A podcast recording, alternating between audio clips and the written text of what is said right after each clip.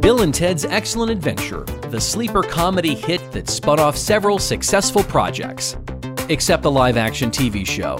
That was most heinous. Join us as we take this podcast back in time and wind up inside the Idiot Box.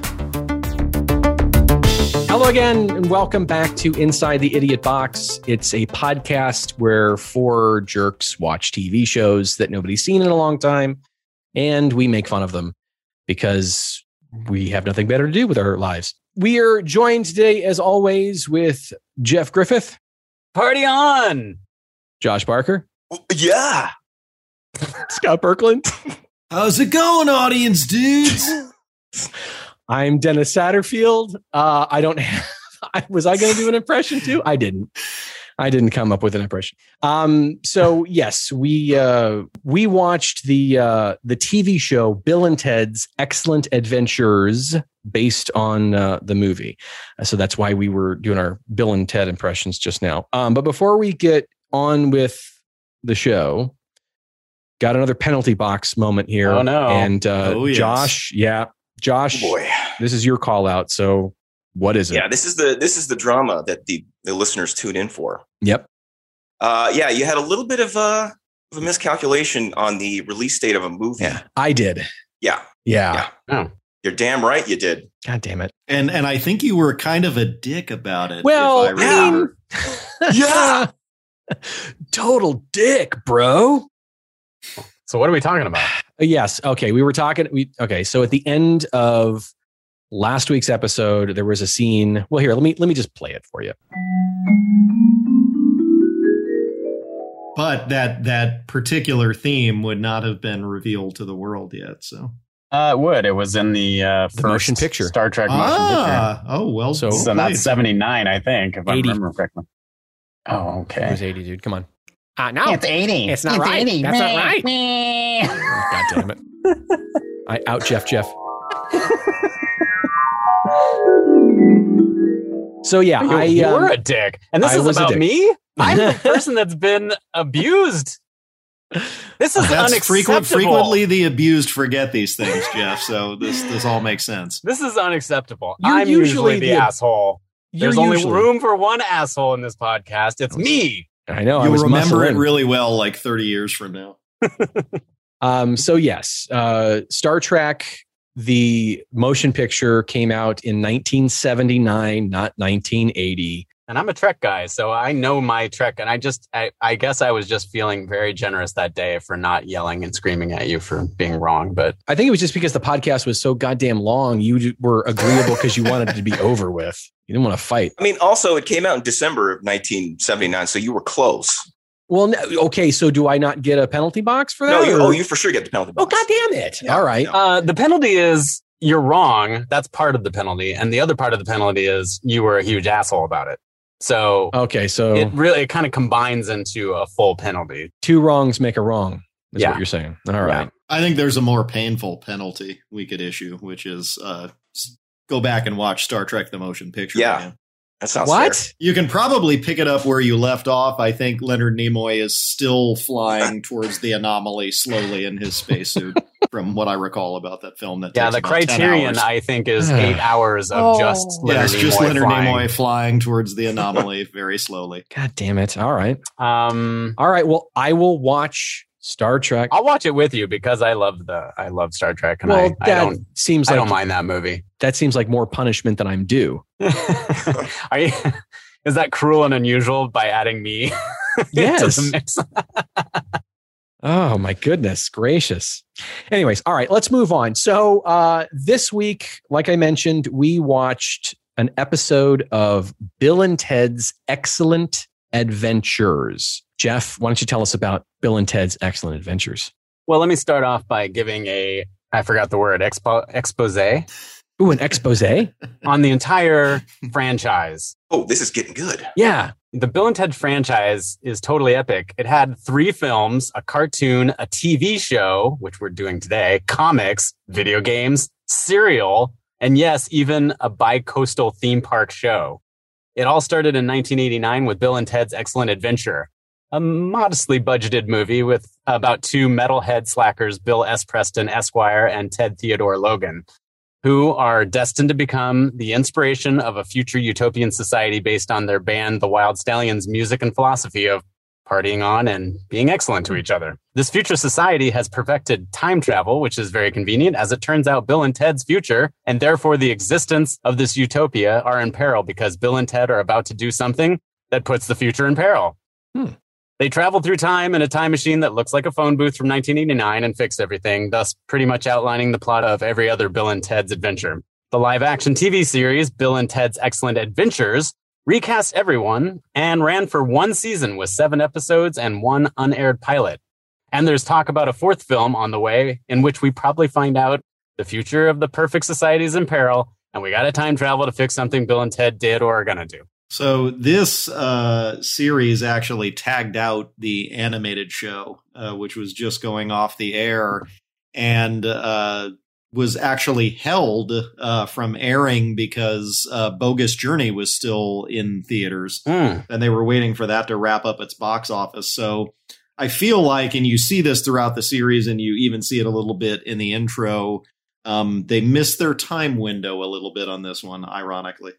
They, I remember when Bill and Ted's Excellent Adven- Adventure, the movie from '89, came out. It was borderline, really, like almost like an art house release because it was Yeah. fairly low budget, but it just was firing on all four cylinders. But it was this weird, quirky little film that nobody knew what to do with. That just sort of found its snuck its way into like massive popularity. Well, and you could have those sort of high concept. Um, I don't know if they were low budget per se, but lower budget uh, films like this or Real Genius that you know really caught you off guard. And back then, as a kid, I don't know about you guys, but it was like you know something looked interesting just in the title, and you went to see it, and you know Yeah. you discovered a lot of stuff like like Bill and Ted, and and I think that was the secret to a success was. It kind of came in under the radar and nobody knew what to expect. And you're like, that's a pretty funny film. Well, I was I'm from Washington State, so I had no idea what the Circle K was, but it became part of like my lexicon, and it would be like amongst my friends, we'd go the Circle K. We had no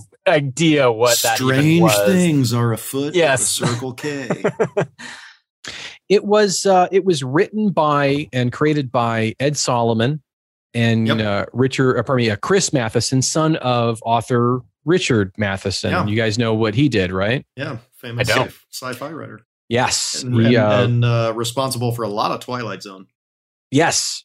And uh, uh, anyways, Chris Matheson, Ed Solomon, super uh, funny guys, uh, and they made a pretty super funny movie.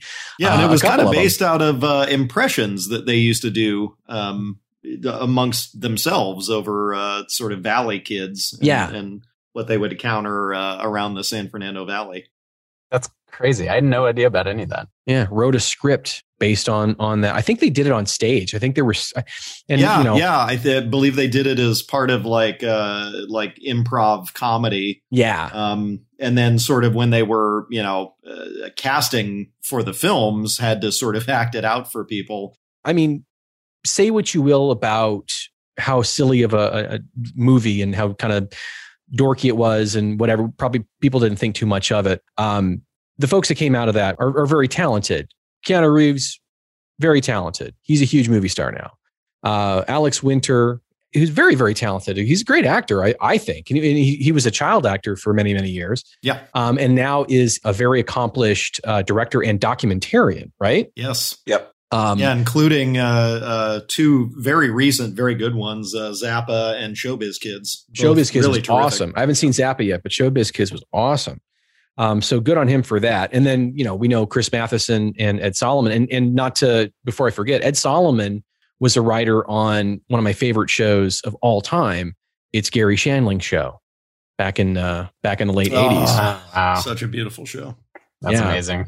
Yeah, it so was. they created this really fun and interesting movie, kind of silly or whatever, but really a part of popular culture. And then some other people took that idea and made a really shitty TV show out of it. So well, we you know, watched it's- that. You know, i think uh, uh, I mean, they were cereal for fuck's sake. I think it was one of the not not the only, but it seemed like in this sort of modern era, this early version of this this little project that nobody really thought would go anywhere, and a modestly budgeted you know production that just blew the fuck up. Yeah. And I I think it just kind of like they were chasing that that boulder down the hill, and inevitably had to you're going to come to because the cartoon I understand was was good.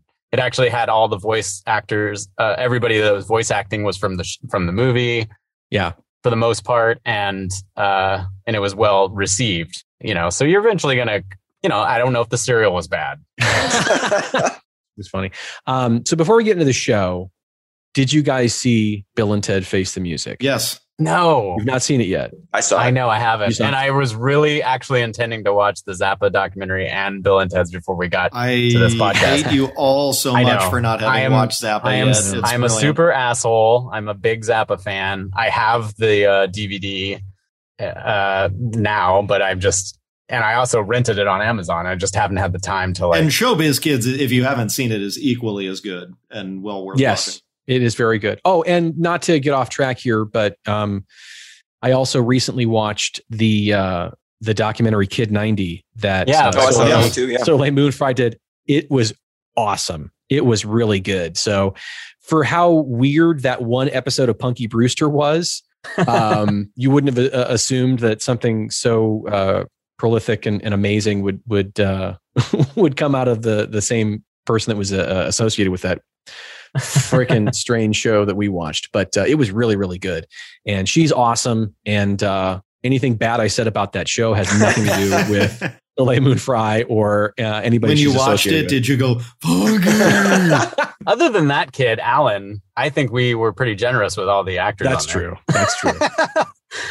Let's get back on track. What do we think about Face the Music? I liked it, but I think some of that, like maybe that it it plays very much into the age issues and you know the thing that everybody goes through if you get to a certain age and you go, okay, I'm not sort of doing what I thought I was going to do when I was younger, and you know they play around with that a lot. And I I actually thought as a result it had um more depth and heart maybe than it did comedy if that makes sense Yeah, I can see that. What did you think, uh, Joshua? Uh, I, I liked it. Uh, Yeah. It was, you know, it was an uplifting kind of story in a in a time when we all kind of needed one. I think That's a good point. Um, so I think uh, that made it more enjoyable. But it was, yeah, I agree with Scott on you know the age thing. It was kind of kind of weird, but uh, but yeah, I, I enjoyed it overall. It was okay. Yeah, I didn't know what to expect. I was hoping it wasn't going to be bad, right? I expected there would be there would be a potential that it would just be kind of like, oh yeah, these guys can't pull it off anymore, and the story isn't going to be great. And it's it's, um, but I didn't find that. I found that it was a fun movie, just like the first one was a fun movie. Uh, both actors did a great job doing those characters, and uh, that was that. What I did So- think was interesting is, you know, you've got Keanu who, you know, has continued to act obviously and has, you know, done John Mm-hmm. Wick and all these other amazing things. And comparing the two of them, I thought Winter killed it. Yeah, he did. Winter was it was literally like not a day had gone by. Um, Yeah. you know, other than obviously just seeing, you know, the age on his face and stuff. Yeah. But it seemed like maybe Keanu had to work a little bit more for it. Maybe. And maybe that's just us. Maybe it's because we've seen him in so many other things since the last Bill and Ted movie. It was hard for us to connect. Yeah. Yeah, it could be because yeah, you've you've learned him as another person, sort of. Yeah. But with Alex Winter, since he hasn't, you know, been in our face over the last Yeah. 25 years, it may be easier to connect him to that character. But I will say this give him all the credit that he's due. He's still, he's able to rock that character in a 50 year old body. He really not is. like he's not doing the same performance. He's doing if Bill was 50 and Yeah. he's nailing it. He's he's really really good at it. So good on uh, Alex Winter. I'd love to see him do more uh more in front of the camera stuff, but uh The anyways. Lost Boys. Need You to want- do another Lost Boys. then. boy. Oh boy. I think it, his character was killed in the Lost Boys, wasn't he? Uh, well, yeah. he was. Oh, All spo- sorry, spoiler alert for uh, Lost Boys. Damn it, Josh! it takes two seconds to say it. and then they, the big bad is killed by Mr. Merlin at the end. See, it all, That's it, true. it all Oh. ties together in a. a Did we ever mention that he played Universal way. Dumont and Tron? I just want to make sure that we cover that in this podcast. Alex Winter played Dumont and Tron? I don't remember. that. Interesting. Interesting. Um, okay, so the episode of Bill and Ted's Excellent Adventures that we watched is called It's a Totally Wonderful Life. Jeff, tell us about It's a Totally Wonderful Life. Uh, this a total. It's and I want to always say every time they I, I read the title, it's a totally wonderful life. I want to say dude because it just seems like it's missing that piece. But originally aired in July twelfth, nineteen ninety two. Uh, perhaps not a shock to you. This episode hinges on the idea that something Bill and Ted did or are gonna do messes up the future, and they got to time travel to fix it. So it's basically the same premises of the first movie, but just dumber. Yeah, it's probably the same premise as the serial. Just dumber. uh, you guys want to hear the intro to the Bill and Ted Excellent Adventures TV show? Oh yeah, Oh, of here it course. is. totally. This is the future. San Dimas, California, 2692. A most excellent society based on the philosophy of the two great ones, Bill and Ted, and the music of their band, the Wild Stallions. My job is to provide the two great ones with the circuits of time phone booth, allowing them to travel through time, keeping them on their correct path. A path they must follow to ensure the future of our most excellent society. A society based on the philosophy and lessons learned during Bill and Ted's Excellent Adventures. So two things. A, I love the heart to heart uh intro. You're just sort of waiting for him to go and when Bill and Ted met, it was murder. but there's something I, I caught in there when you played it that I didn't catch um, when I was watching the episode, which is is there a really bad audio cut in there? Yeah, the last No, section like just seems that to be last- jammed like the in. No, I did quarter. that. I did. oh, yeah, that. okay. Dennis, I did are you that. really inept at putting these together? Like when you I am. I did that because because it plays more music, really bad, Oh, okay. uh, really bad guitar stuff. So I just That's I funny. just faded it together. that So, the we could moral listen. is don't hire Dennis to do your heart to heart style uh, No. TV show intro. that's Ted. He's my boss. uh okay. So that was uh, one of those intros that sort of sets up what the show is. And it was set Mm-hmm. up by uh, the character of Rufus, who in this iteration of Bill and Ted is played by comedian Rick Overton. And he's great. Love Rick Overton. If you guys are familiar and with who him. played who plays Rufus in the movies? another great George Carlin. stand-up comic, George Carlin. Yeah. R.I.P. Yeah, and and Overton, I you know y- you nailed it, Dennis. Like he was sort of a contemporary of Robin Williams and really good Right. friends with him. Yeah. Really, really funny dude, and you can't quite tell throughout the whole episode. Like he's kind of trying to do Carlin a little bit, but it's sort of a half-assed Carlin. Like, yeah, it's It's hard. Yeah, I don't know. I, I'd love to hear. Or maybe I wouldn't love to hear it, but I'd love to uh, hear. I'm going to say it now. I would love to hear him talk about uh, his time as uh, TV Rufus, because I'd be interested to see it. Was he trying to do his own thing with it, or was he trying to do an homage to uh, George Carlin? Because you Well- can't, right? Like as yeah. Overton's a stand-up comic, and like other than Richard Pryor, Carlin is like the the number one stand-up comic of all time, right? For a lot of people, and I think I think it would Probably. be, you know well, up there. are we forgetting Gallagher? Because fuck you. That's Like, right. Ah, how can you forget Gallagher? But yeah, it's probably exacerbated by the fact that you've got Evan Richards and Chris Kennedy who were doing Bill and Ted, and they're really punching the impression. But Yeah. I, I don't Yeah. know what else you do. Like th- they're I- such I- I agree. distinctive characters that it's like you Yeah. know, unless you go. Uh, uh, if our listeners will remember the uh, the Dukes of Hazard episode, unless you go the Coy and Vance route, where you're like it's these two separate kids that Rufus Right. reaches out to, like yeah. what else are you going to do? But it just makes it all the more odd that the whole time you're like, is Overton doing a Carlin? He kind of is, but he's kind of not. I I can kind of see him just like doing a, an impression of the character as written. Like he's a stuffy, like sort of like, but in awe of these guys. You know, he's like a future society utopian Hmm. like citizen. Well, and that's about it with a little bit of like maybe some peppering in or yeah seasoning. well of a and Carlin. and you I got to don't know. remember too if you go back and watch the the films rufus is not a prominent character he's he kind of sets things up and then he takes off so Yeah, you- they couldn't you- afford you him. never get like rick overton has to have these moments of being you know i- in peril or in pain or whatever the moment is Right. which is all stuff that Carlin never had to do. You know, it's just Yeah, that's a like good be point. cool and aloof and and kick things off for Bill and Ted, and then he's gone. I kind of initially felt like, well, he's not doing a very good job of being this character. But then again, he has more screen time in this episode as the character of Rufus than Carlin did in both movies. Yeah, he's he's almost the lead. Yeah, he in this episode he definitely is the lead. You see, you see more of him than than you do of Bill and Ted. Um, so it, I don't know. Uh, would love to give him credit for making it his own kind of thing.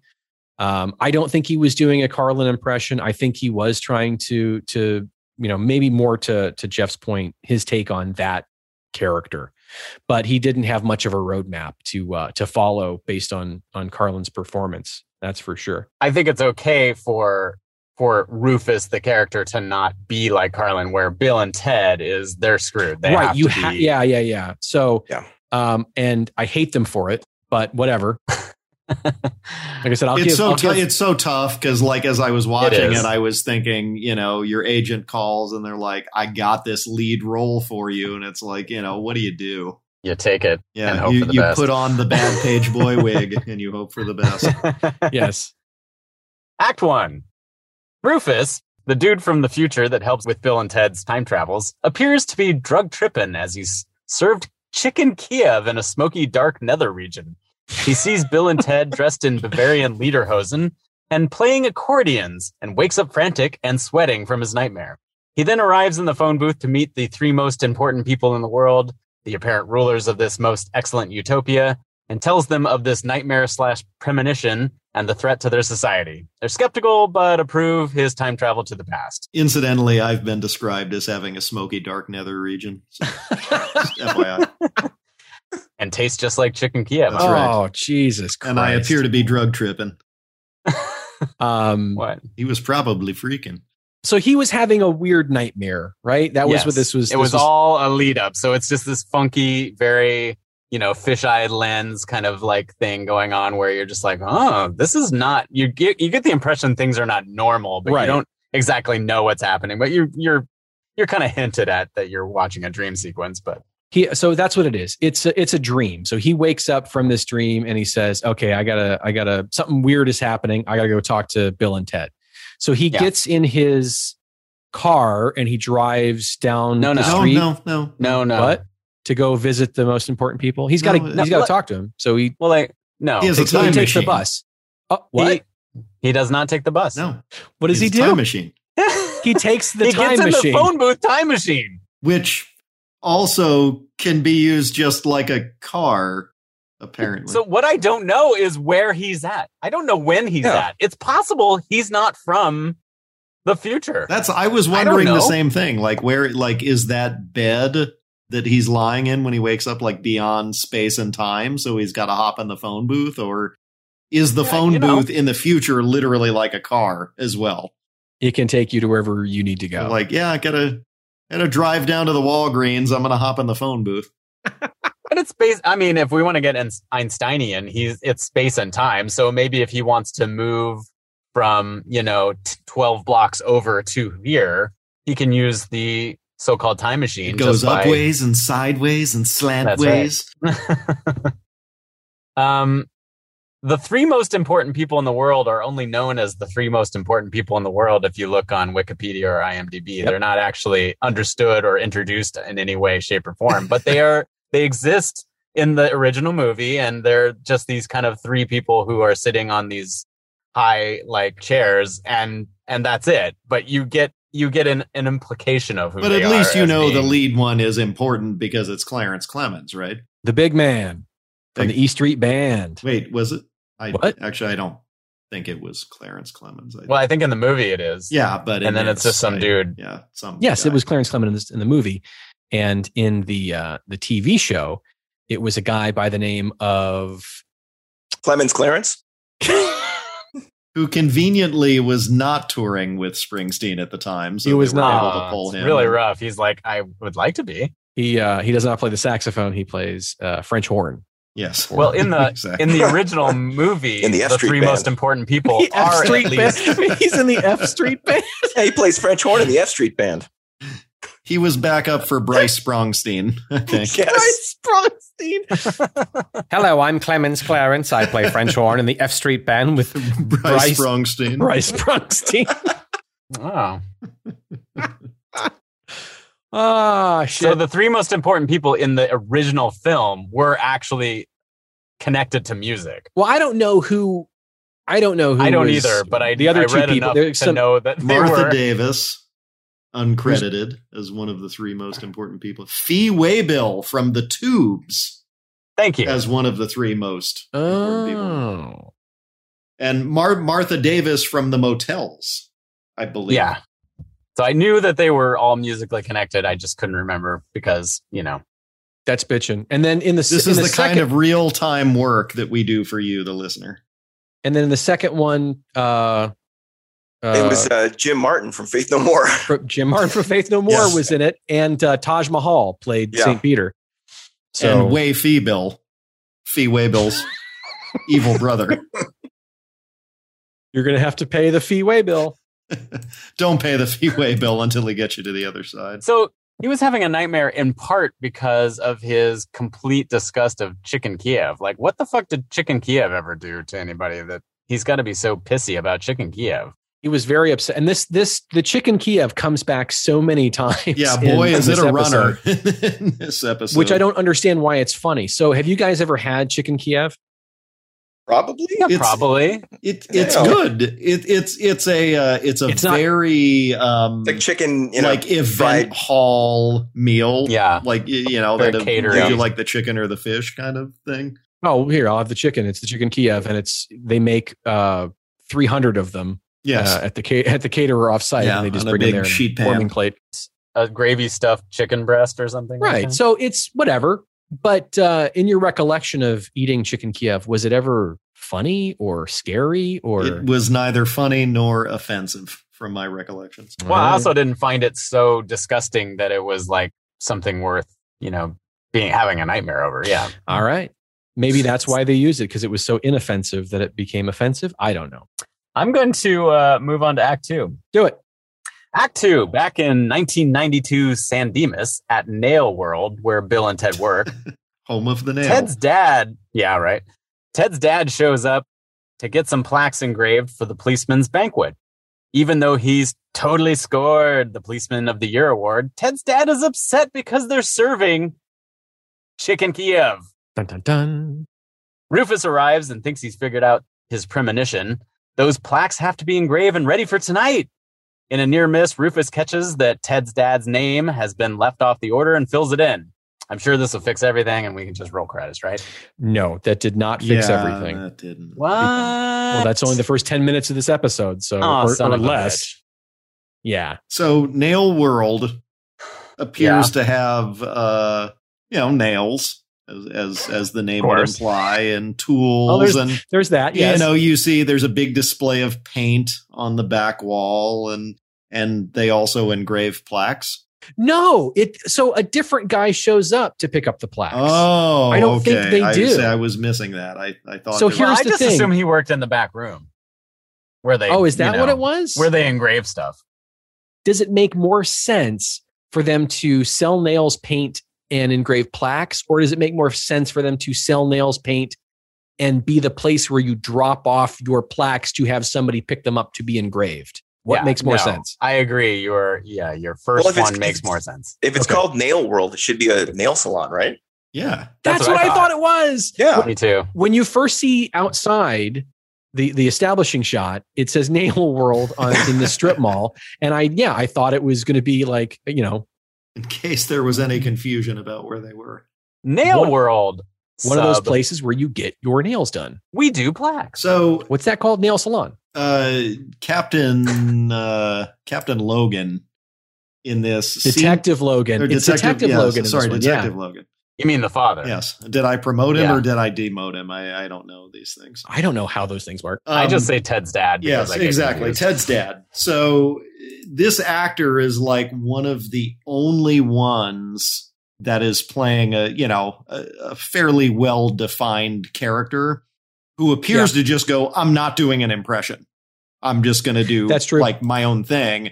And you know, it's it's played in the movies by Hal Landon Jr., who uh, Mm-hmm. you know is one of those actors that you see him and you go, "I've seen this dude in like a million things. He's in Eraserhead. He's in all the Bill and Ted films." Oh yeah. Um, but yeah, I thought that was interesting that that that actor just kind of goes, yeah, I'm not, I'm not doing that. Um, there's an actor named Matt Landers who is like, he is like right up there as the king of like, he's in everything in the 80s. He's in Die Hard. He's in Wow. Brewster's Millions. He's in 48 Hours, Commando. Like he's in a ton of stuff. And Oh, that's he That's- was the he was the guy that told the other guy to shut down the power grid in Die Hard. Is is he that, or I thought in Die Hard he's the one when they do the assault, right? When they deploy the uh, the vehicle, I think he's the one outside as they're trying to storm the building. I thought he was the guy with the beard that said booby. no, what? You look up his IMDb, you know, bio, and and dude's in like everything in the eighties. Can we assume he's alive? Uh, it's Jeff, Yeah. Where is he now? sadly, Come as of on, March no. twelfth, twenty fifteen, Matt Landers died, Oh, Jesus Christ. nineteen fifty two to twenty fifteen. That's he's young. He was young, Not anymore. six sixty two. Well, he's forever young now. but yeah, he has that kind of uh oh god, what is the I, the other guy in Die Hard that eats the candy bar who's in like friggin' everything in the eighties? He's Yeah. in the abyss. He's like Yeah, yeah. he's a bigger career than Al- most actors. Al, Al Leong. Al Leong. Yeah. Al Leong, who was Genghis Khan in the original Bill and Ted. Yes. Bringing it back. It all effing comes full circle. So my brother, my brother and I have a name for him. We have a name because we didn't know what his name was, and we when we decided uh, to to make mention of him to each other, we just call him the guy that is in every movie, Mhm. and we both know who that is. It's Al Leong. yeah, it's pretty damn accurate. I mean, my God. And he was a stunt guy too, right? Is that why? I think Yeah. he's a, Yes. he, he does stunts. That's why he does on camera and uh, stunt work. So he'll do acting and he'll do stunt work, and he was awesome. Yeah. Let's get him on the podcast. Oh my God. I I mean, it's- his I stuff would is- lose my mind to have Al Leong. he's got that skullet. He's got the, the receding hairline with the long hair. What, what, eh, eh, we need a contrary uh, to sadly. We need like a happily. Al Leong is still alive. Oh yeah, he's still kicking it. Right? Yes. Yeah. Like, Yes. I don't know if you guys He is can born in kill 52 people. and he is still around. I'm just Um, He's- saying, I he's don't know in- if you you guys actually have the control over life and death with that music. Like, I will just say, is that person still alive? And then Oh. I'll hear the music. and I was like, holy shit! We so we might need one to ward ward off death, is what you're saying. I'm just, I Yeah, don't he know. did. Al Leong did like 24. He was in. He did stunt work in Deadwood. He's got stuff as, in his bio as recently as 2020. We definitely need to get him on the podcast because I have Tango and Cash questions. so at, you know another thing at the beginning of this scene w- you know we get the infamous uh i am bill s preston esquire and i am ted theodore logan and they're like looking right at the camera who are they performing for And, Right. like i Right. thought the camera was going to pull back and like somebody was going to be filming them with one of those big you know marty mcfly vhs Right, camcorders right. And- yeah. uh, but And no it's- they're just they're performing for somebody invisible i guess That's what they do. If you don't know what we're talking about, I'll play the clip. I think Oh. Jo- Josh, you called this mild stallions. Yes. I'm Bill S. Preston Esquire. And I am Ted Theodore Logan. And together we are Wild Stallions! All yeah. right. There's not even the the overdub of the sound effect of them playing guitars. That's true. It's just silent as they're like pretending to play guitars, but you don't hear the. Makes it very sad. very sad. This is also the first scene in which I think you're able to uh, see that Rick Overton has all the height of George Carlin, who was a very tall dude, but none of the skinny gangliness that Yeah. Carlin has. He's he's uh, Portly. he's a uh, He's he's not fat. He's big. He's a big dude. He's a big man. He thinks he's a big man. Big man on campus. He's a big wheel down at the Cracker Factory.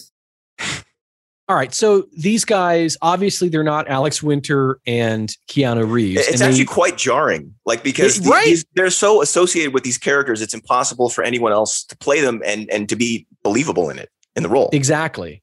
It it almost looks like I mean nowadays we would call it cosplay, but it looks Yeah. like they're they're doing im- they did an impression like they're doing they're trying to do the voices and everything. Yeah, yeah. You know, and and okay, kind of they kind of have the spirit of Bill and Ted there. yeah, But They're- they- you nailed it at the beginning, Jeff. They're the theme park. yeah. yes, they Bill look like and the theme Ted's. park, but they do not look like them. No, Ted Ted looked like uh like uh, uh Chris Klein in a Dora the Explorer wig. to paint a picture.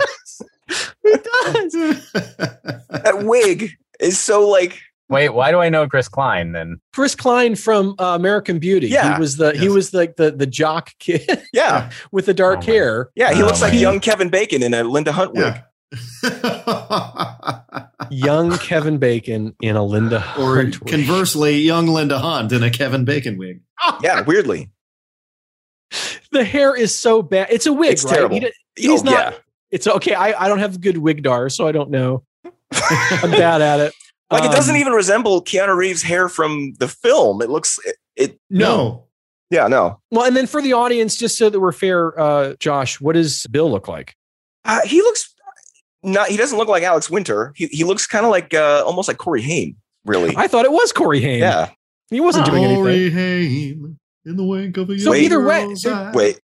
Where's Corey Haim? Oh. Oh, Yeah. Sadly. Yeah. damn. How did he die? How did he pass away? Was he? Corey? Yeah. Drug, drug overdose. Oh gosh. Was it a drug thing? Okay. Drug thing. I thought a, I thought a, a vampire got him. All right. So Killed by um, Al Leon. Too Oh soon. no, Val Leong's a vampire. Ate a candy But- bar and killed him. But Corey Haim and Alex Winter were he ate a candy bar. He thought he was a Snickers. Or what was it? It wasn't a Snickers.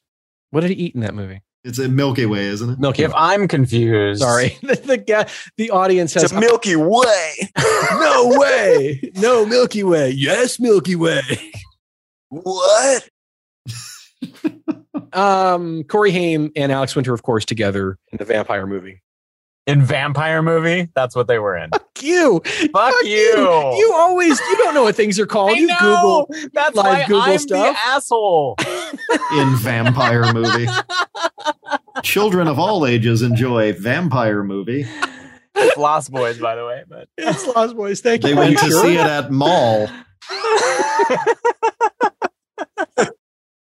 Starring Yes. actor. the movie And poster Al is Leong. just like like that generic beer. It'll just be a white background that says just movie in black letters. Oh, oh, oh, oh. all right. So that uh, if you haven't seen the show and if you have no uh, intention of seeing the show, now you kind of understand uh, Bill what Bill and Ted in this version look like. Yeah, it's you you you don't even have to watch the show. You have it No. completely. Now you get it. Ted looks like a paint mascot. Dutch boy? Dutch boy. Oh yeah. Yeah. the, the hang time on that one. in my mind, anyway, I was like, "Oh God, I got to do some math here. Hang on." Like hang time as in like Jordan from the free throw line good or Like Space Jam? What are we talking Yeah. here? or Or the football in the air before the guy caught it. It was me. I was. I was. Uh, yeah. All right. So Act Three. Act three. Arriving back in the year 2688, Rufus finds things to be most unpleasant and he's immediately arrested. Seriously? Who Sorry. am I competing with? Dennis. Uh, the white dog. Sorry. Dennis, Right. does your dog have opinions about this show? yes. Uh, she thinks it was really rough to watch it. Oh, no. Oh boy. Is your favorite no. character Rufus? Was she licking her butthole? That's not a joke. Act three. That wasn't a take on anything. I know. Act I three didn't arriving. say that in the episode. I don't. I'm going through the notes and I don't see the licking the butthole reference. Just jealous. Act Al three. Leong said that. It was on the cutting room floor. Act three. Act three. Arriving back in the year 2688, Rufus finds things to be most unpleasant as he's immediately arrested for illegal time travel. He's thrown into a force fielded futuristic cell block where he meets Rector, a guy in the resistance, and is served prison food of, you guessed it, Chicken Kiev. Mm-hmm. Hmm? Mhm. Just then, Rufus realized that he wrote Chicken Kiev on the plaque for the policeman of the year. Most bogus. Rector tells of his plans to bust out, and they eat their Kiev chicken and wait.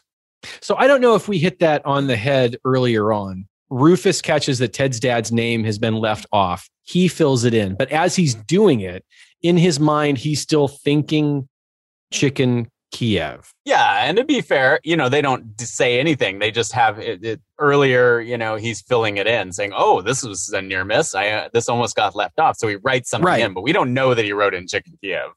Until he pulls the receipt out of his pocket for some reason and it says chicken Kiev on it. yeah, here in the jail, in future jail.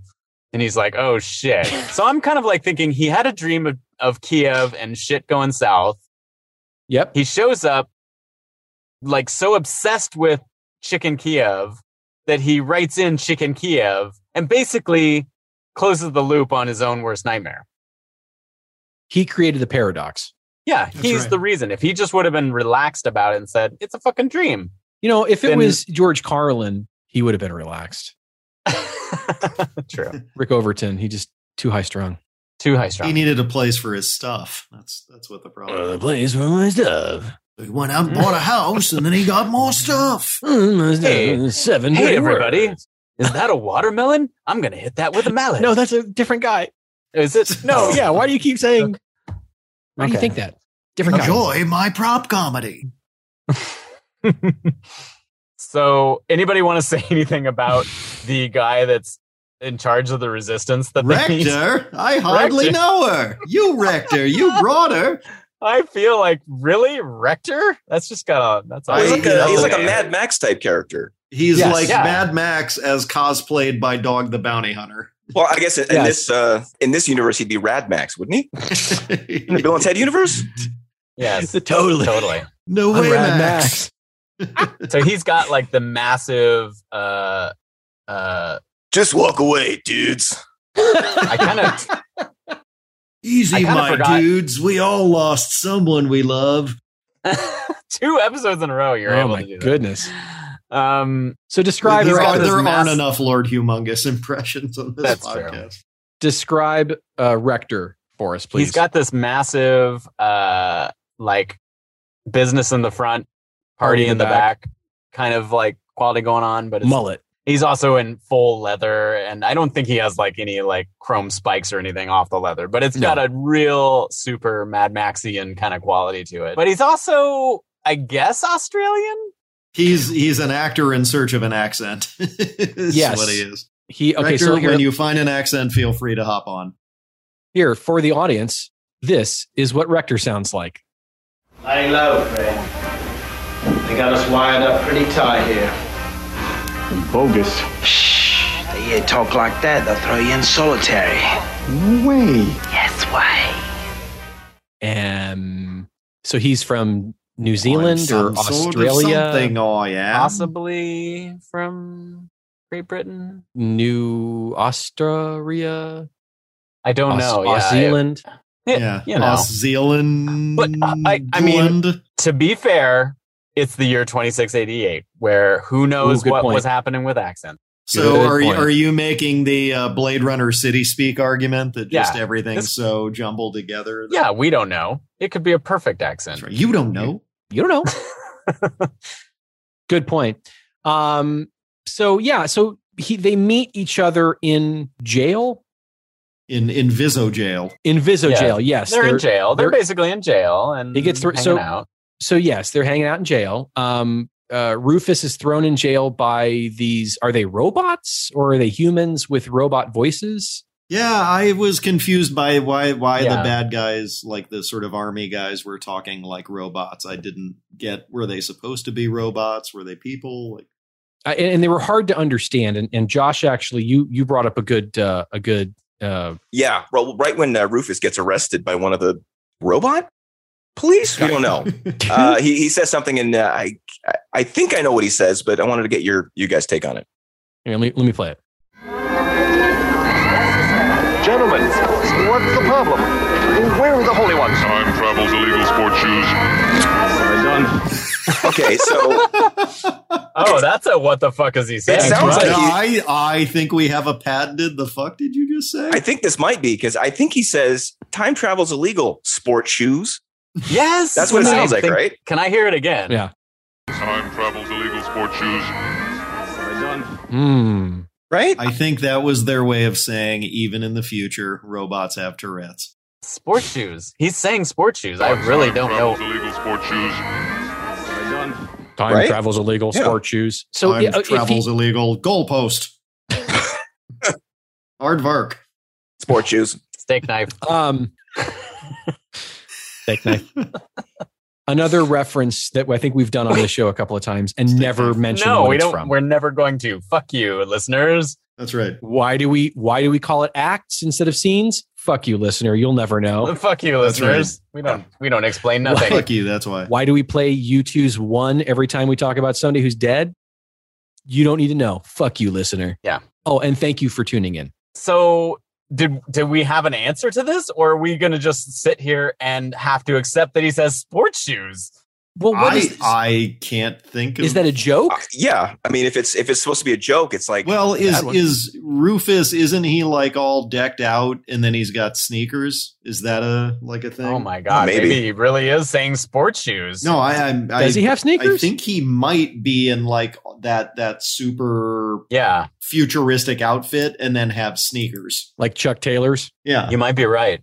You know and my what? god, he could be saying sports shoes. I, is it worth us going back and rewatching the episode to pay closer attention to Rick Overton's feet? Are we allowed to do that? I mean, I don't know if we can go Yeah. back and mm, I, I'll just say Scott's right and move on. Scott's right. Scott's right. We'll move. That's on. right. All right, moving on. there was a bad doll they made of it years ago. Maybe if anybody owns that doll, let us know. A doll of what? No, there was a doll of Rufus, like an actual like a collectible, you know, doll. An action figure? No, this this one was like a full on doll. You're like a full-on doll.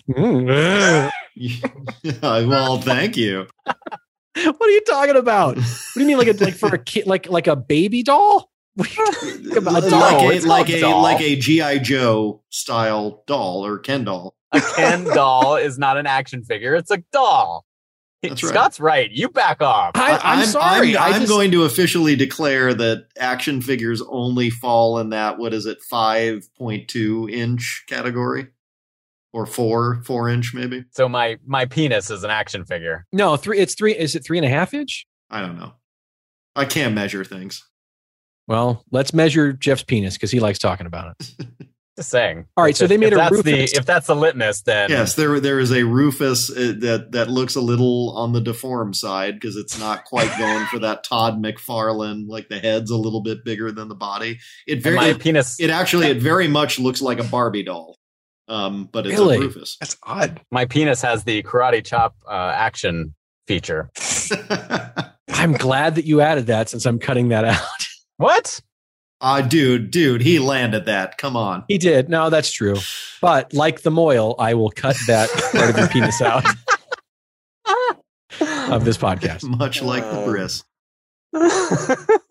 Um, all right, so so Rufus meets this weird Australian guy, and uh, and they they make a plan to break out after they scarf down some chicken Kiev. Why? uh, So he, Yes. it's funny because Rector then tells him, "We're gonna bust out of here." Did it, do I sound like him? We gonna Yeah. bust out of yeah, here. you're doing probably too good. we'll of an bust accent, out actually. well i'll guarantee it so d- don't they they also reference there's like an ongoing thing i don't know that we talked did we talk about the in the nightmare the polka music Yeah, we didn't hit on it, but yes. yeah in in rufus's nightmare at the very beginning he has this nightmare of uh bill and ted in like you know later hosen and stuff and they're they're playing accordions and playing polka music Yeah. but but they reference two other people and it was like really confusing because i was like well do do bill and ted is that their bad future that they become polka musicians or why is that highlighted in Right. the dream and then he He's, he references two other people as being the, the kings of music in the future. Yeah. Okay. So so just just so that we're clear, and I'm gonna I'm gonna restate it because I'm still trying to work it out. Chicken Kiev keeps coming up, and the Bill and Ted, instead of being rock and rollers, being polka guys, that comes up. Yeah. In this uh, incorrect future that Rufus accidentally creates because he wrote Chicken Kiev on the piece of paper that ended up on the plaque instead of uh, Detective Logan he goes into this scary ass future. Chicken Kiev is a thing, and polka music is a thing. And there is no Bill and Ted. There's these other two guys, and they're polka guys. Yes. And they're not the great ones, they're the just okay ones. I, I think that seemed to be the implication. Yeah, and it has to be understood that his dream was was sort of interpretive, Right. but also self-fulfilling. Exactly. So are we saying that Rufus can tell the future? Like he is he making this stuff happen or is he psychic? Well, in this case, or- he's making this happen because he decides he's freaked out about this chicken Kiev so much that it's on his mind so much that he actually writes in chicken Kiev instead of the of instead of uh, Ted's dad, which creates this whole embarrassment thing that makes him quit because he can't be called chicken Kiev. I understand that. So that's a weird paradoxal loop. Yeah. But also in his dream were the two polka guys Yeah, who were Bill and Ted. eh, who were Bill and Ted, but then so, in so reality, maybe it's they were just interpretive. two other dudes. They're- right, but the the two other dudes that Rector s- I forget who he says. Rector, I hardly know her.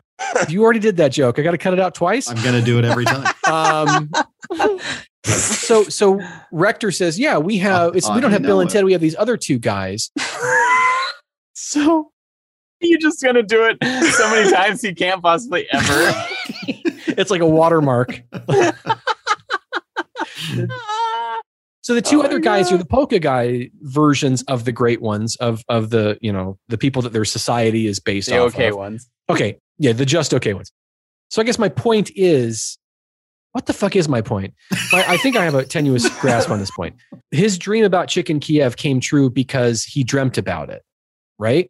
Sure. Yes. He he made it happen. He kind of Yeah. he sort of because he was thinking about it, it happened, right? Yeah. but also in that dream was the two polka guys. How did he make that happen? What is what do the polka guys have to do with Chicken Kiev? Nothing. No, I mean, I They mean, just happened to be in it his was- dream. it was prescient to a certain degree because his dream landed him in the exact right place to make the dream come true. The, the nightmare became true. I mean, he couldn't just randomly have this dream and then randomly go back and then create this incident. It it had to line up. So he was prescient in a certain Maybe if he amount. wasn't driving the phone booth everywhere, this never would have happened. True. He was driving the should- phone booth with the top down, and you shouldn't do that. That's right. And that is a euphemism, driving the phone booth. Hey, speaking of uh, driving the phone booth, Yeah. did you guys catch the uh, the music during the like the transitions when he's going through the time circuits to the different uh, time periods? Honestly, I did not even think about I it. They don't also because know that was- I did. Dennis, do you have that? I ha I have it. Here Hang it on. is. Yeah. W- Okay, so if you It sounds like a cutscene to an NES game. It does. I was like thinking about Fight just the- on, brave warrior. It's also I was just listening to the sound effects and the and didn't even think about it, but it totally does. It's also worth pointing out, uh, pointing out that uh, for these scenes where they're flying through the time circuits, those are all taken from the film. are they? Yeah, Oh, So i- if you're not sure what we're talking about, whenever you, the Bill and Ted or Rufus hop into the phone booth and they travel the circuits of time, there's that weird sort of like uh, late '80s lawnmower man quality uh, CGI where, where they're they're flying through you know these tubes or whatever. In the movie, I think it's like awesome rock and roll music, but uh, Yeah. in the TV show, it's NES. It's it's um it's uh Mario uh, jumps on the flag at the end of the level.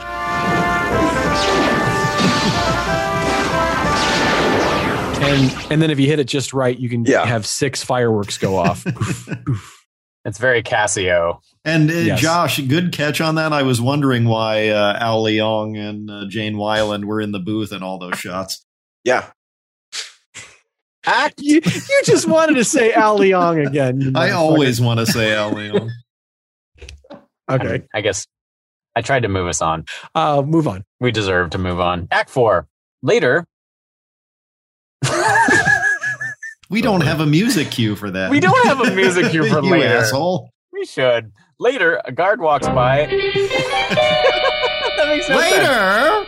Neither does meanwhile, but it happens. Later, a guard walks by and gives the air guitar signal of the resistance, signaling Rufus to begin acting like he's got the most odious stomach ache.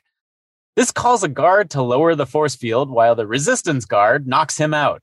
They make their way to the phone booth time machine where Rufus jumps in. The guard shoots up the phone booth, but Rufus is able to time travel out of there. All right. So a couple of things here. Um, you had said that the guard who is on Rector's side, he's part of the resistance. He's Uh, does- behind Rector. He's behind Rector. Rector, I hardly know her. Son of a bitch. Why does he? Why do you keep doing You that? asked for it. I didn't though. I specifically did not. I told you do not do that joke anymore. All right, so um, the resistance guard is Yes. walking behind, comes from from behind Rector. Gets right in behind Rector. Gets, right all up and behind him. up and AKA Rad Max. aka Radmax. For those of you trying to keep track, it's Radmax. Uh, um, slog the bounty hunter. But he, there is an apparent established like like signal that right, tells that you're in the resistance, and it's the Exactly. making an air guitar like right, just like Bill and Ted do. Which but but came about without Bill and Ted? Yeah, so Well, Bill and Ted do not that's a exist in good this question. universe. So how do they know they how never to do did the air exist. They guitar? never were a thing, and yet there's a resistance that They're the understands polka all of people. it. Yeah, it's true. It's very It is- strange. it is Anyways, strange. they do the the uh, uh, air guitar signal, and just like in the movie, music plays. You do the air guitar, and guitar music plays. Yeah, and you But get in like the, te- little, you know, kind of thing Right, that but they it- get, you know, like a Steve Vai or somebody to do. exactly a nice little good cool guitar lick that that plays in post or whatever. Um, on the show though, it's it's not Steve Vai doing it. It's the guy from Loverboy using his guitar. Whoever the fuck that guy is here. Here's what it sounds like. what? And then Rector does it back. And then Rufus does one. I don't get it. That makes It's not absolutely even an no electric sense guitar. to me. Get It's that not. cat off the Casio. exactly. Exactly. Uh, yeah. It sounds like it was an accident. I don't know. Guitar licks courtesy of Billy, age seven. Well, it is the future, so you know Maybe that's what guitars sound like in the future. that's what guitar. We don't know. God. You don't know. That future sucks. and, and then to your point, uh, Rufus plays like he's sick. Here, Yes. listen to this. But but it's an awesome line reading. Yeah, yes. And I think ADR. Yes. It's very Dukes of Hazard ADR. Yes. Here, listen. God! God! Come quick! What's wrong? I'm sick. It is a chicken. I'm sorry. See what's wrong? I'll come you. Yeah, he's, he's full on Rich Fulcher there. I'm sick. I, It is. my name is King Flippy Nips. I can't unhear it now. I'm I'm sick. Oh, no, I'm sick. What's wrong? I'm sick. It is a chicken. I'm See dying. what's wrong? I'll come you. No, I I'm want sick. I want this rebooted stat with Rich Fulcher as uh as Rufus. Absolutely. he almost says it like he's he's it's like backwards masking in a heavy metal It does. You know. I'm What's wrong? I'm sick. It is a chicken. I'm Uh. It's dying. See what's wrong? I'll come you. Yeah, I'm sick. Yeah, what's that? You can't no, I'm Turn me dying. on, dead man. Mm, I demand to speak to the robot chef. So When I the was in high resistance- school, my friends and I thought Eve Arden's name sounded like backwards masking. Eve Arden, the resistant guard. Al Leon. Okay. Rector, I hardly know her. You're actually brought her. exactly. It was inevitable. It had to happen. May I say? Yes. I'm sick. Yeah, I'm sick. It must have been the chicken. Yeah. Eve Arden. Yeah, Leon. You're gonna say alley oop. alley oop. I can't remember that artist that does the reverse. Zim zim zim, zim, zim, zim, zim. Oh, it's Missy Elliott. Yes. You think You think we should lay back, flip it, and reverse it? Is that what- absolutely, absolutely. You got a rector. Let me search it. oh, God. Ah, yes. Nice. Got a rector. Let me search Search it. it. Lay down, flip it, and Perfect. reverse it. Re- perfect. I'm sick. Yeah, Leon.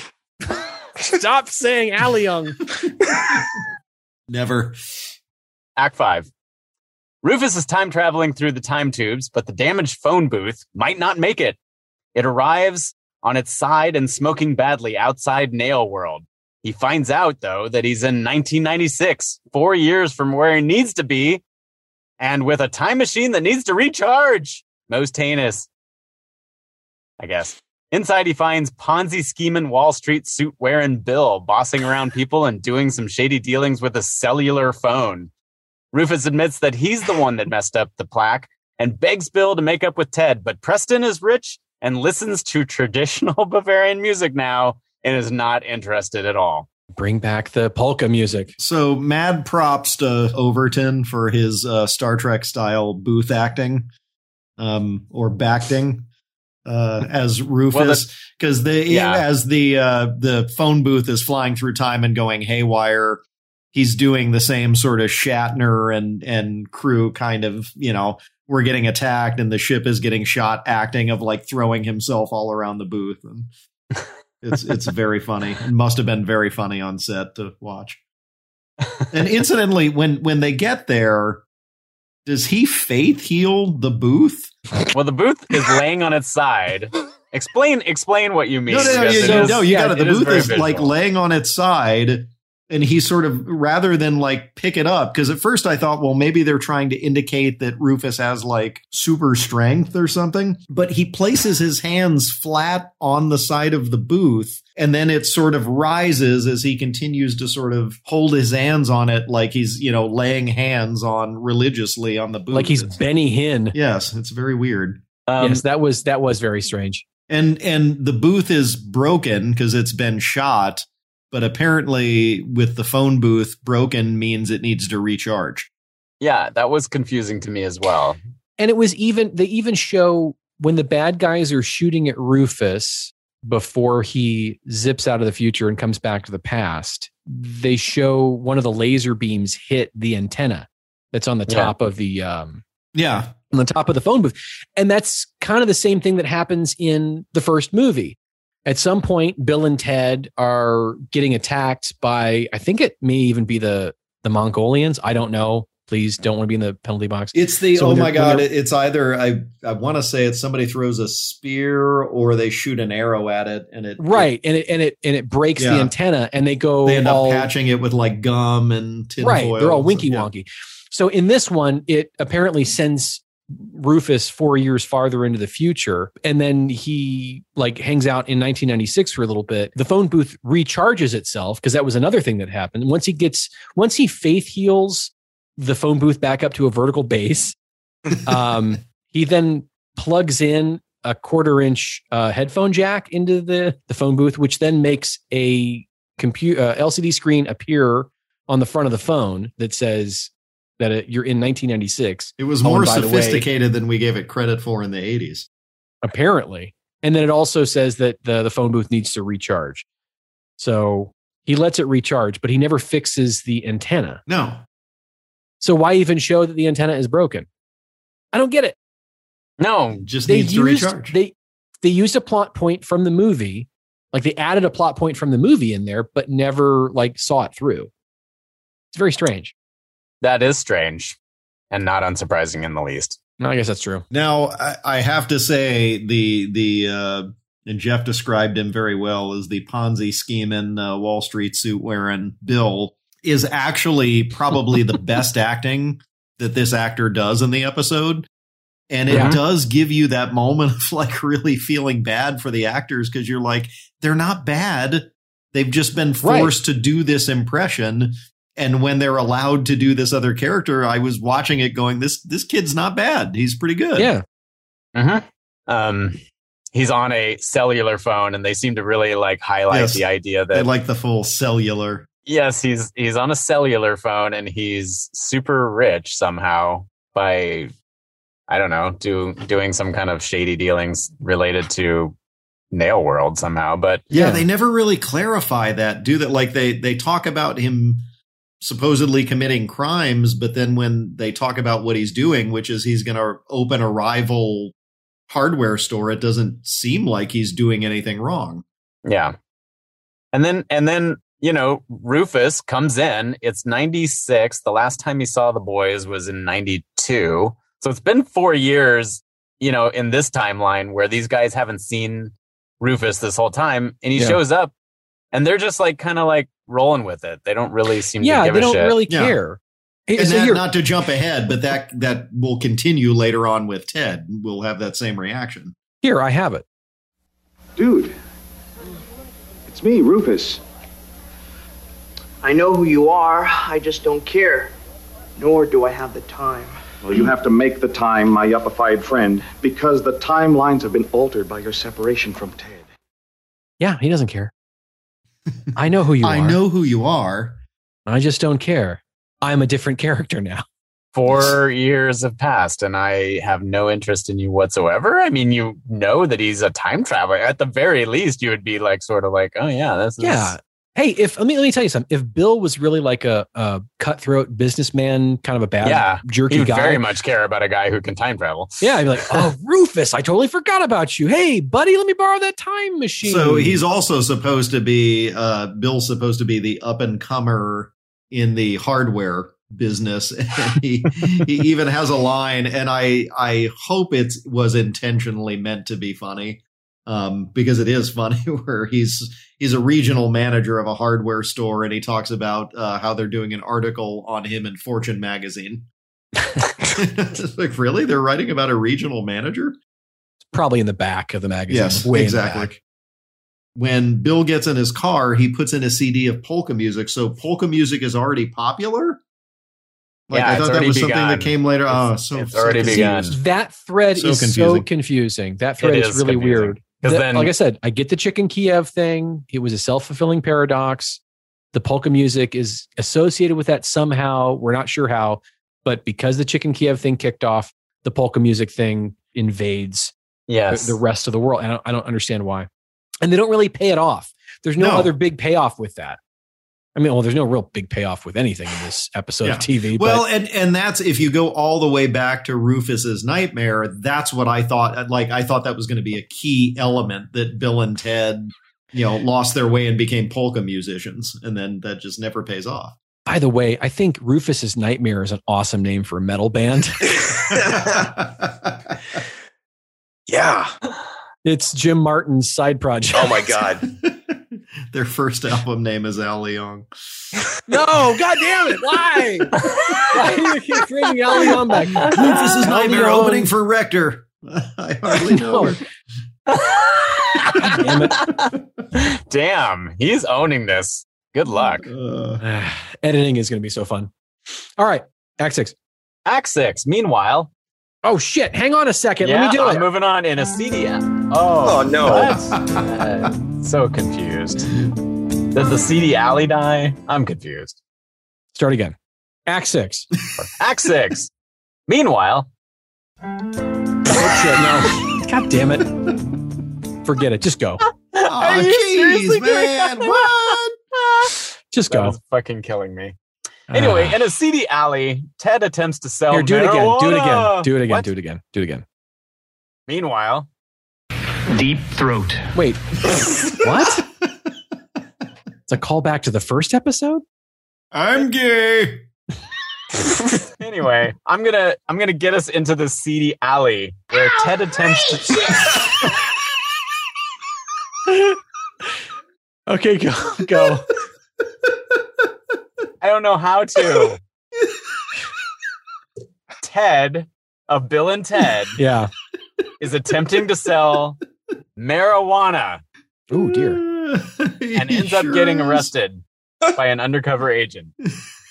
He gives the cop a sad story and gets out of it with a bribe, which turns out to be a sting operation by Detective Logan himself, an undercover internal agent. Internal affairs agent. internal affairs agent. Um, Outrageous. I'm not going to give you a second shot at that. That's what we're keeping in the show. All right. So, okay, fine, whatever. so i- in the last scene, we end it with Bill saying, Ted is a low life loser and uh, I don't need to be his friend anymore. So, Yeah. F you, Rufus. And then we Yeah, cut so to. we're sort of led to believe that he's a scummy drug dealing bastard in in an right. and and it turns out no no no he's a low life because he's a cop. crisscross. crisscross. I thought so. I thought it would be funny if they kept. So here, here's what happens: uh, a guy tries to buy marijuana from Ted. Turns out Yeah. that guy's a cop. Ted says, "Hey man, let me go. I'll give you a hundred bucks." The cop takes the hundred bucks. Turns out Ted's internal affairs. I would love to Yeah. see it keep cop flopping, like. like something happens, and then the guy, then the, the guy's like, "Oh, just kidding! I'm FBI," and then arrest Ted, and then Ted goes, "But I'm CIA." Dude, you just cop flop me. Let's get cop floppy. I was hoping it was going to go that way, but um, Cop flop. as it turns out, that was not funny, and, and it did that not. would have been funny if that was just the rest of the episode. They just kept cop flopping. flopping back and forth. Hang on. Um, Cop Flop And- was the review of that show, Cop Rock. Cop rock, cop flop. who did? Was that Botchko? Oh, um, Produced by Elio. God damn it! um, So Ted in this reality is undercover, looking like uh, a, a scumbag uh, who hangs out in alleyways and sells marijuana. But what he really looks like is he looks like Christian Bale. You know, like when he loses a bunch of weight for a role. yeah. But like if Christian Bale lost weight and the ability to act, and gain the ability to smoke. oh, he does smoke. As as as as, uh, As alternate bad- universe, yes. bad B- uh, Ted, he smokes every scene. as bad folks are wont to do. And he's wearing like a bandana on his hair, right? Yes, which which led me to believe that you know is he balding? Is that why he's wearing the bandana and that's why he has the Dora the Explorer wig in the other scenes? Like, is this actor have hair? All He is. I. I. Not when I looked him up. He. He looked like he had hair. So. right, All right. He plays good cop, bogus cop.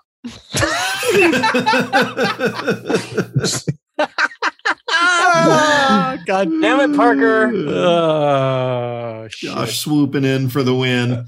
out of the shadows, out of the shadows. All right, so we find out that he's actually an awesome undercover internal affairs agent. He's not a, a scumbag that, like Bill said.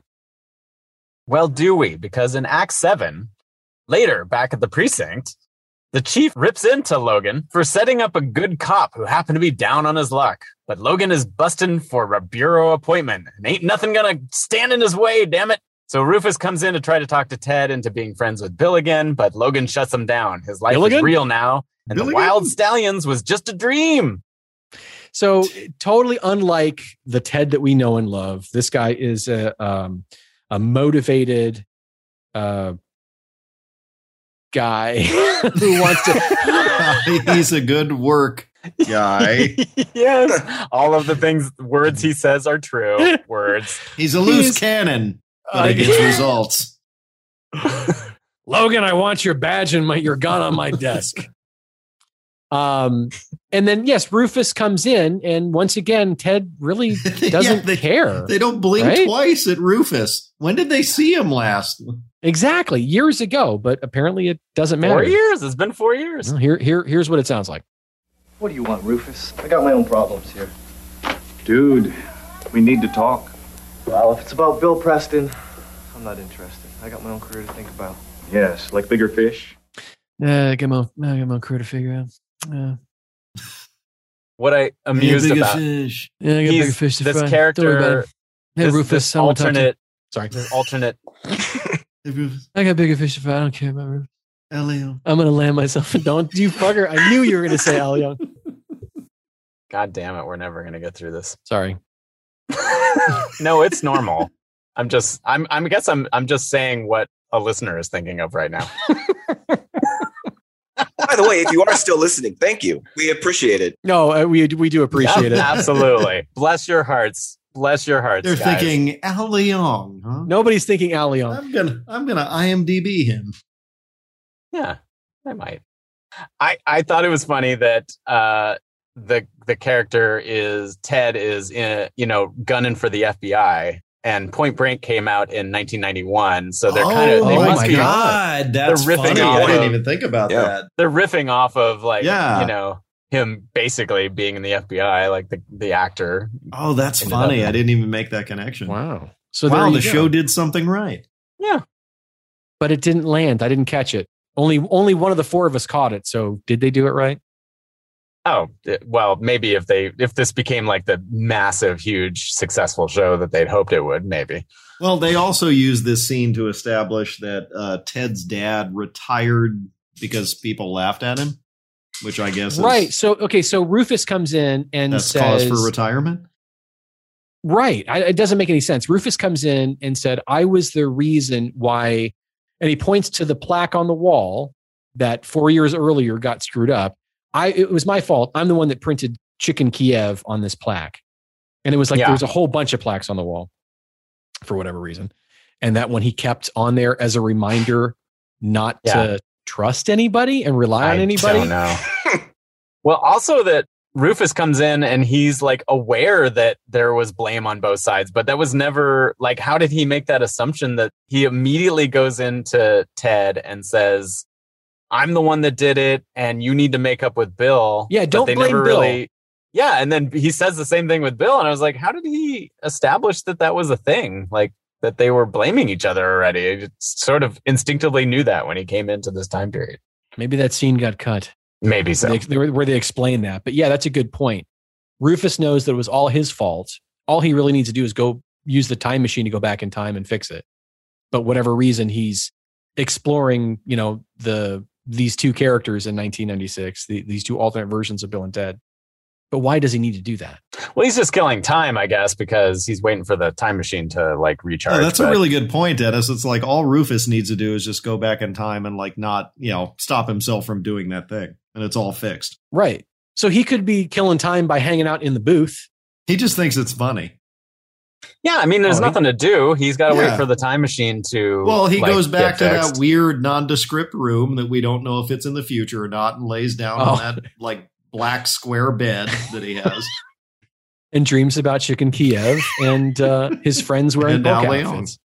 But what, what No. if somebody like like some random person just walked into the phone booth and dialed a random number, thinking it was a phone booth, and ended up like being you know traveling through time? That's a, listening to NES music Yeah. as they go from one point in history to the next. God damn it, Parker! I feel like- Spoiler alert! That's Oh, that's sorry. like the whole plot of four. Oh, that's right. Oh shit! Uh, who who's in that, Scott? El Leon, There you go. God damn it! El You Leon and and all of your- Rector. It's a buddy comedy. I'm ready to say Act Eight at any time now. Um, hey, before we move on, just wanted to point out they're having this whole scene in Ted's office, and on Ted's desk is a bust Yeah. of none other than Abraham Lincoln. My see, my theory is that Ted can tilt that back, and there's a button in it that he presses that exposes the poles that he slides down to become Spider Man. So it all makes sense. Oh, All right. That's Why a did you want lot to of- see him expose the pole? You're fucking weird, man. By the Yeah. way, it's Batman, not Spider Man. Why did you say Spider? Well, no, Spider-Man because, doesn't have a because bat Bru- cave. Bruce Wayne has the bust of Shakespeare that has the button. So logically, Ted would have to be somebody else. Why could? Why does he have to be So he's going to slide down the pole Hang on to a become second. You are now Spider-Man. inside the mind of Scott Berglund. why does he have no if we were really inside the mind of scott Berkland, it wouldn't be spider-man that he turns into it would be He would turn into Al Al Leon. Leon. thank you It's i- inside my mind is just a cymbal monkey banging the cymbals and going Aliong, Aliong, Aliong. uh at the end of the scene at the very end of the scene uh rufus looks at his apple watch because he has one of those for some reason Yes. and uh it says Well, it's the "Hey," future. well that makes sense Yeah. and uh the apple watch says the phone booth is fully charged and at that point he goes back to the booth jeff say your thing Act 8.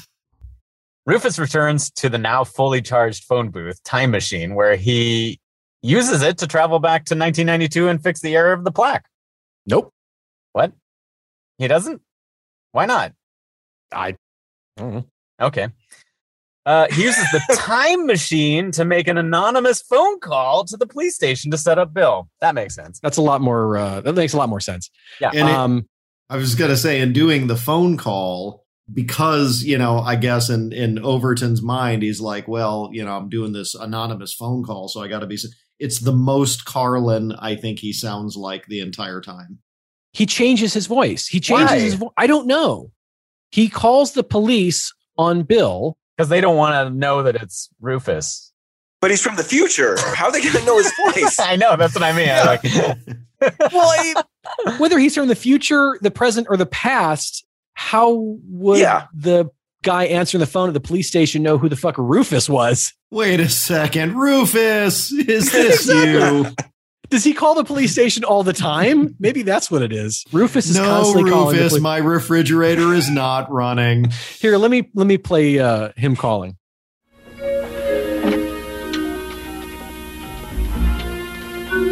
San Dimas Police Station. Hello, San Dimas Police. I'd like to make an anonymous tip on a most heinous white-collar crime. Rufus, is that you? I'd You can't like to fool me. report seven words: shit, piss, fuck, con, cockasucker, and motherfucker, and tits. I'd like to report a chicken Kiev murder. Uh, Hello, well, police. This is Al Leong. no, okay, all right. Of course it is. really got a problem. Um, so the time machine just needs to be charged, and it somehow auto fixes its broken antenna from yeah, the that's that's what happens with damage. is You lasers. just need to recharge. Okay. All Well, right. Okay. We don't know. You you don't know. don't know. May I may I introduce you to Act 9? You may. Back at the precinct, the chief lands Logan the big fish he's been waiting for. White collar crime committed by Bill S. Preston. Logan's going to catch this creep by getting him to admit his crimes on tape. Whoa. But what crime? I White keep collar going crime. back to what, but but what is he doing? All he's Is doing is is starting a rival hardware company, That's isn't white it? collar. Is it a crime? Is it a crime to be the youngest regional manager in nail world history? I think not.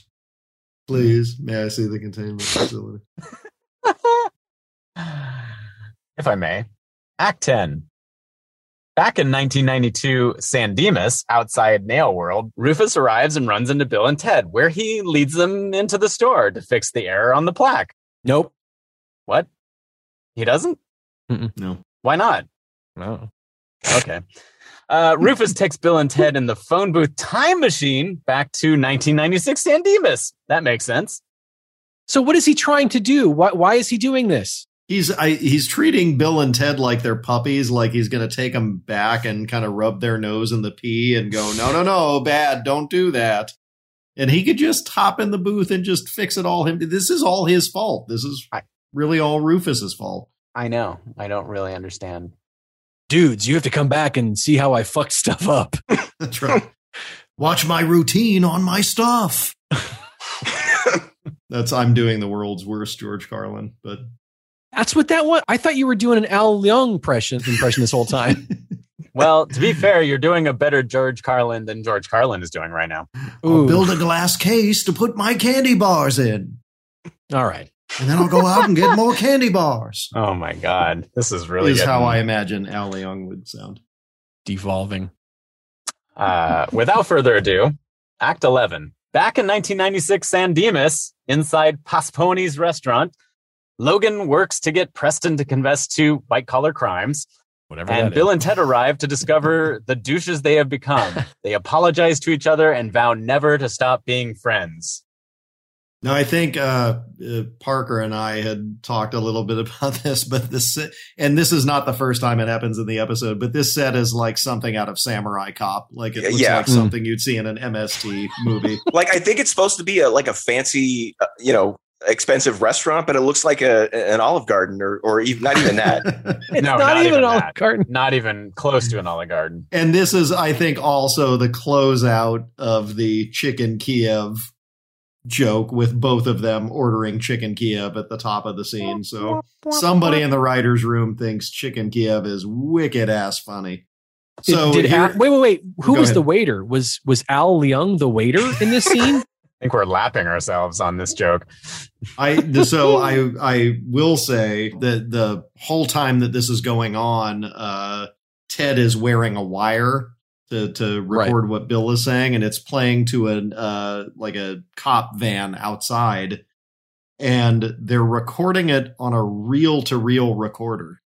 Yeah, and this is like the '90s. Like you know, I know they're not going to necessarily be like going straight to MP3s or anything, but like why are you why are you recording on a reel to reel recorder other than you know the audience looks at that and they go oh that's like hard boiled detective they're recording Yeah. on a reel to Pretty much. Yeah. No, if it was 96, it should have been a mini disc player, I think. Sony mini disc. Sony mini disc. The uh, so this is also um, uh, to stretch the acting chops of these actors. This is when Bill and Ted get to talk to Bill and Ted.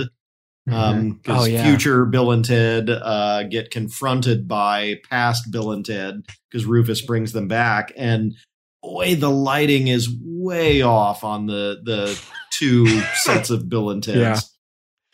Yeah. Not only is the uh, the set design really really shitty, but they did absolutely no favors with the cinematography in this scene. No. And it's also set to a very uh, heavy duty Miami Vice uh, guitar solo the entire scene. So Which I just to didn't- let you yes. know that this is at, at its core a cop drama. Right, the only time they had a uh, an awesome uh, guitar lick exactly. when they weren't It- doing well, the maybe guitar maybe riff. the sound guy just like they labeled things wrong, oh that could be and this was supposed to be the uh, the weird keyboard trill, and he confused it with the solo that was supposed to be happening when they were miming their guitar playing. I'm actually, you know, like really impressed that the Bill and Ted of the past go to this alternate scene, see that they're douchebags in the future, and then apologize to each other, having not themselves actually done any of the things Yeah. that they're seeing. But I kind of thought, this is like really magnanimous of them. Like they're like really special people. They're like, I'm sorry, I'm such a dick, and they're like, I didn't. Not not once do they just stop and go, I didn't do any of the things. like that, at what that's pretty- point did they turn to Rufus and go, "Dude, what the fuck"? not at Oh, all. Like, they we just, didn't do they- this. They just accept that they were jerks and they apologize for it. The end. They don't get into any of Yeah. the whys or anything. And I just think these guys maybe really should form a future society that becomes At their like a core, utopia. they're good people. They're just good people. Bill That and is Ted, actually they're very good funny. people. That's that's I did not think that was funny at the time. That's very funny in retrospect. And plus, like, a- and and fucking Rufus is is you know dummying up the whole time. Like he could have said, "Well, no, you guys didn't do it. It was because I fucked up the plaque. Don't worry about it. You're not going to Yeah. turn into these guys on your own." But no, they just own it. They they just go, They do. Because I couldn't find a plaque for my stuff. "Oh Jesus!" and whose name was on that plaque? Allie. Al Leon. Uh, I'm going to kill myself. Act 12. They go back to Nail World and correct the error on the plaque. right? Yep. Finally. There we go. Okay. All right. That's Ah. what happened. That a actually oh, good goddamn time. that could have happened three scenes, four scenes earlier, but it did not. Okay. So, Act 13, Rufus takes Bill and Ted to 2688 to visit the three most important people in the world. A line of citizens come out and air guitars at Bill and Ted. And one of the most important people gives Rufus shit for overreacting to his premonition. And we freeze frame on Bill and Ted laughing and Rufus smiling wearily. So seriously, what was the point of this scene? Like, do they? And, and I don't of course, know. We'll we'll never know because we'll never watch another No. episode. But No. I, I I was like, do they do it after every episode? Well, I suppose you haven't seen the great ones in a day or two, so let's go see them. The so this this scene also starts with the three great ones, and then throughout the course of the scene, what I assume are maybe I don't know if it's supposed to be all the citizens of the future or just the important ones Just the ones that walk were around. in, so they there are more people in the scene by the end, and it looks like they're going to launch into a show choir number at some point. They're all dressed Yeah. the same, but in different colors.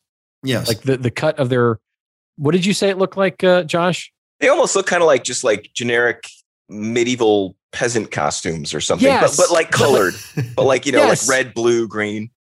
Like a, like a, uh, uh, uh, community theater uh, version of, of medieval costumes. Yeah. I wonder if there was like some kind of hierarchy that they came up with in the show Bible that's like he's got the blue tights, he he oversees water and power in the future. Like Star Trek? I would hope Yeah, so. like, uh, yeah, exactly. Star Trek. Yeah, it's like the the Uh, shirt. you wear delineated. red, you're you're in engineering. Um, blue, that means you're medical and science. Am I getting that right? Green, you're Al Leong. God damn it. As long as you're not a dick about it, you're probably I gonna be know. okay.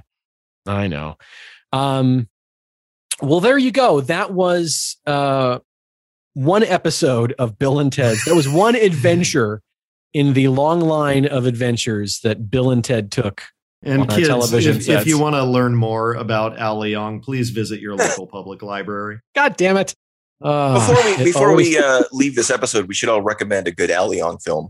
I mean, they're all good. Don't get me wrong. Oh, they're Ah, all- I'm going to say the abyss. I'm going to say the abyss because you know what? He he always ends up playing the the villain, and he's a good guy in the abyss, and so that's my favorite. Al Oh, Leong. that's nice. That's nice. what do you got, Jeff? I will. s- I will say, uh, Big Trouble in Little China is mine. That's a good one. I'm going to go with uh he had a very very small part in it, but uh, it's a great movie. John Carpenter's They Live. That's a good Oh, one. Yes, That's a yeah. He's he's in it for a split second and you mostly see his silhouette, but you automatically know it's fucking him. Like, ah, that's that guy. He's in every movie and you just kind of see him like backlit Al Young. What about you, Josh? uh, uh, Tango and Cash for sure. Oh, of course. Yeah. yeah, yeah good oh, point. nice. I think Nice. that's that's, a good one. what I noticed. Like he's got that that epic hair, right? It's just like all It does. it's all there. and the the mustache is badass. It's all And the there. mustache, yes. yeah, he's got the hair, he's got the mustache, the receding hairline. I mean, you know, and he he does like martial arts stuff and he shoots stuff and and I love that we're closing out this episode of Bill and Ted with an actor that is not in this episode of Bill and Ted. Not even close to being and, in and we this didn't episode. even and we we should have said I think we can all uh, agree that uh, one of his best roles is Genghis Khan, Yeah. in yes. Bill and Ted's. and which Excellent which adventure. yielded i think maybe the best line in the franchise with one a twinkie genghis khan later followed up by he enjoys twinkies because of the excellent sugar rush oh cripes! So there it is. That is Bill and Ted's Excellent Adventures. Uh, it's a totally wonderful life. Wait a second, we never talked about this. Is that a take on It's a Wonderful Life? Like, what if Yes. what if I was never born or what if yeah I died? assume because of what yeah because they're well, that doesn't track. What if- That's not. bill and ted had been douchebags because of something rufus did Is that was like what happened to George Bailey? Like he Mm, was a no. douchebag yeah, because Ru- Rufus, Rufus Rufus did uh, I don't know No. gave Sam the bartender chicken Kiev or I don't know. if they would kill themselves uh, or attempt to kill themselves, and an angel had to step in and keep them from killing themselves, then we might have had something. And a there. happy new year to you too, Al Leong, in jail. Now run along home. They're waiting for you. I thought you were going to do your other favorite quote from "It's a Wonderful Life." Merry Christmas, Al Young.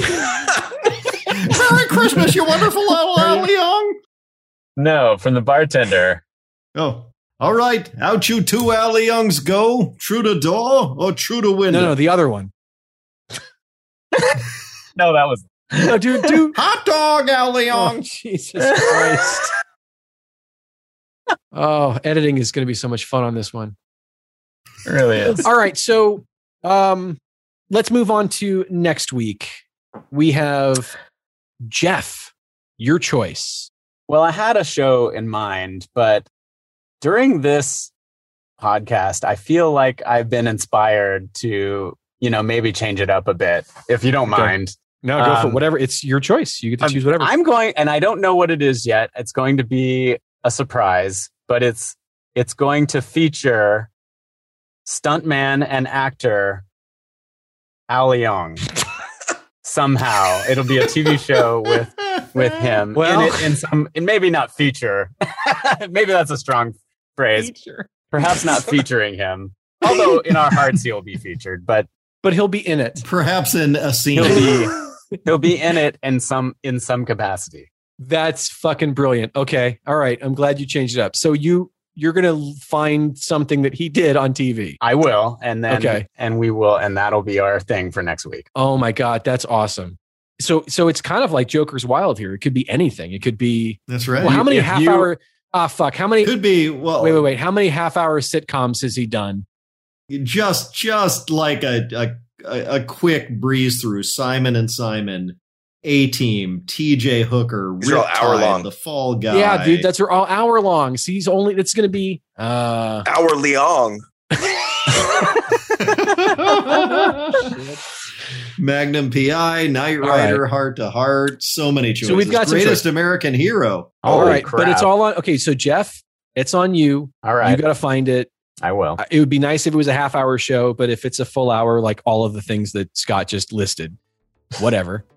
um, and uh, and that's what we're gonna do.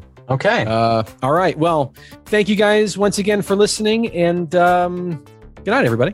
Party off, dudes. Party off. Be excellent to each other and Al Leong. Oh, jeez.